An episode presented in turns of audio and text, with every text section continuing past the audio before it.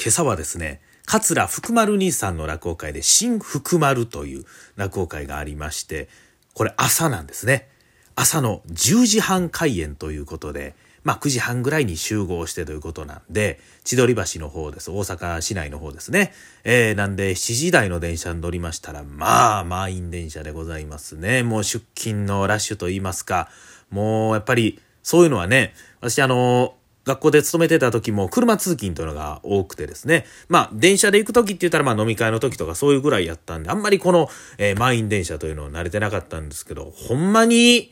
満員ですね。こんなコロナの時期やとか言うても関係ないわけですよね。もう、これでもかっていう押し寿司状態でもうギッチギチになって、もう、えらいことになってましたね。で、もうやっぱり駅止まるごとにね、人が降りますけど乗る人の方が難波に向かって行く人の方が多いということで、どんどんどんどんぎゅうぎゅうなってきて、で、ね、もう、その椅子席あるんですけど、まあ椅子席はそら全員こんなぎゅうぎゅうやから座ってるやろな思ったら一個だけ空いてるんですね。うわ、空いてるわ思っても、思っても、そらもう身動き取れないですから。もうギッチギチでね。えー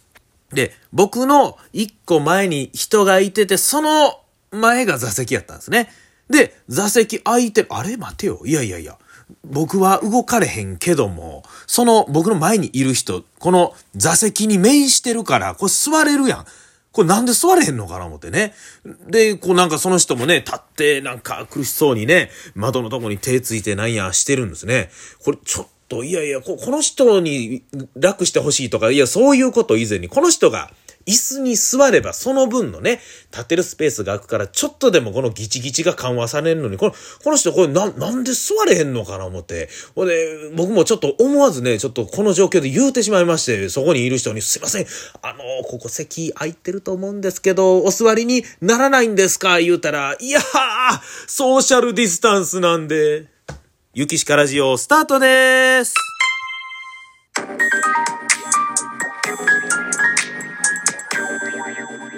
ゆきしかラジオ。えー、ジングルのボタンと落ち、間違ってね、のボタンを押してしまいました。桂ゆきしかでございます。えー、ということで、ね、今朝ですね、えー、福丸兄さんの落語会行かしていただきました。こうやってね、なんか落語会がこう少しずつね、増えてきて、こうやって呼んでいただけるのはすごく嬉しいことなんでございますけども、あの、まあもうすごくね、偉そうなことを言いますけども、あの、本当にこのふまる兄さんのね、会というのはなんか、このいろいろチラシとかああいうのを見てても、すごくどの回も、なんというか、コンセプトと言いますかね、この回ではこういうことをします。こんな回ですよっていうのがすごくこう見えるなというふうに思っておりまして。例えば今日のですね、新福丸。これはまあ新エヴァンゲリオンのなんとなくこうパロディっぽいそういうチラシになってるんですけども、持ちネタ保管計画。ね。エヴァンゲリオンの人類保管計画なんかにかけて持ちネタ保管計画と書いてるんですけども、これ何かと言いますと、自分の持ちネタ、まあね、自分のやる落語、これを、まあ、レベルアップしますよという、そういう研鑽の会ですよというのがね、持ちらしに明示されてるということなんですね。えー、で、例えば他にはですね、夜席実験劇場とか言いまして、ね、昼席、繁盛亭とか気楽館のお昼席がありますけども、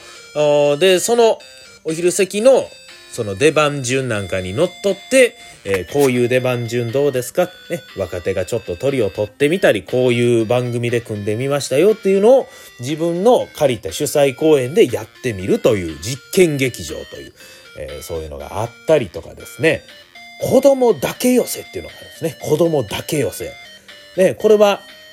文字通り子供だけの落語会なんですけども、まあ、学校寄せなんかでね、えー、先生がいたりとか、親子で参加する落語会なんかありますけど、意外とこのね、子供だけっていうのはないもんなんですね。で、なんかこういうね、なんかありそうでなかったみたいなね、そういうなんかかゆいところに手が届くみたいな、そういうニーズをこう見つけてきて、そこを引っ張り出してくるっていうところがすごいなと思って。で、なんかね、その、いやらしい話、ほんまになんかその、お金儲けだけを考えて、ね、やってるんじゃなくて、別にそれはもう、どの方もそりゃそうですけども、なんか純粋になんかどうやったらなんかこうみんな楽しめるから、こうね、落語を楽しんでもらえるかなっていうのを、なんかすごくこう突き詰めてはるというか考えてはるのがすごくこう今日話してもすごく福丸兄さんから伝わってきまして、で、僕その前からこの子供だけ寄せっていうのがすごく興味あって、何回かちょっとね、勉強に行かしてもらおう思ってたんですけど、なかなか予定が合わず行けてなかったんですけど、今日ね、僕もその小学校に関わってるっていうことで、ゆきしかくんちょっと次手伝いに来てくれるとね、えー、お声かけいただきまして、すごく嬉しいわけなんですけども、この子供だけ寄せというのがね、繁盛亭で、会場は子供だけでございますね。子供だけやったらそんなね、子供だけで行かすの危ないやないかと思いかもしれませんけど、これはね、保護者の人同伴できまして、受付のところで、えー、子供がね、自分でお金を払って、中に入ったら子供だけで、えー、途中まではね、保護者の人と来るということなんですよね。で、お金もやっぱり子供がね、自分で払うっていうのが大事やということで、このね、もう300円という料金に設定されてるわけなんですね。自分のお小遣いで払える料金。で、その間、親御さんたちは何をしてるかというとね、まあちょっと近所の喫茶店なんかで過ごすわけなんで、ね、繁盛亭の近くのワーズカフェさんとかケルンさんがね、実は喜んではるみたいでね、その時間ちょっとすごくたくさんお客さんが来ましたみたいなことで、結局子供にとっても、もう子供だけの空間っていうのでね、ちょっとそういうのって、やっぱり子供の時代なかなかあるようでないというか、子供だけで遊びに行く言うても場所限られてますから、そういう劇場にね、子供だけで、こう、舞台を見るっていう経験っていうのはめちゃくちゃええ経験ちゃうかなと思ってね。で、大人の人にとってもちょっとね、の間子供預かっといてもろて、大人だけでこう、ね、ママ友とかとこう、過ごせるという、なんか非常にウィンウィンな感じなんじゃないかなと思いましてね。えー、これなんかね、あの、熊野兄さんの YouTube にもね、そのダイジェスト映像で、映像で出てましたけども、なんかもう子供たちがすごくこう、生き生きしてるというか、ね、すごく面白い企画やなと思うとるわけなんですけども、いやね、もう、やっぱり、で、よりすごいのはね、こう、今日の新福丸の落語会なんかでも、こう、掛け持ち万歳割というのがありましてね。これも、福丸兄さんが考案したしあったんですけども、朝の落語会ですよね。朝の落語会なんでお昼からね、例えばお昼道楽亭に行きますとかね、この後文楽見に行きますとか、映画見に行きますとか、こんなんでもいいわけなんですね。掛け持ちで舞台芸術を見に行きますよとね、そのチケットを出したりとか、もうチケットがなかったらもうね、口頭で、えー、言ってもいいわけなんですよ。もうこの後行きますって。それを言うたら500円割引になると。ね。これ割引をするというのは何のためかと言いますと、もっとね、こう、世間の人に舞台芸術、もう足運んで見に行ってくださいねって、なんか全体この業界というかそういうのを盛り上げていこうという、なんか気持ちの表れというか、なんかそういうのって本当になんかなかなかできるようでできへんことやなと思って僕も感心しておったわけでございますけども、あの、今ですね、大阪落語祭というね、えー、イベントが立ち上がっておりまして、去年もあったんですけど、第2回目でございまして、今年はですね、11月の28日日曜日から12月の20日月曜日までの間開催されるということで、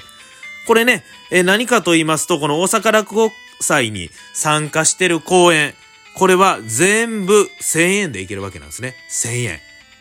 これは考えたら安いですよ、ほんまに。落語っていうのはね、伝統芸能とか言われますけど、もともと木戸線入場料金が高くても2000円、3000円、めちゃくちゃ高いないうとこでも4000円ぐらいでね、いけるものですけど、これがね、もうどの公演も、ほぼもう参加している公演は、えー、1000円でいけると。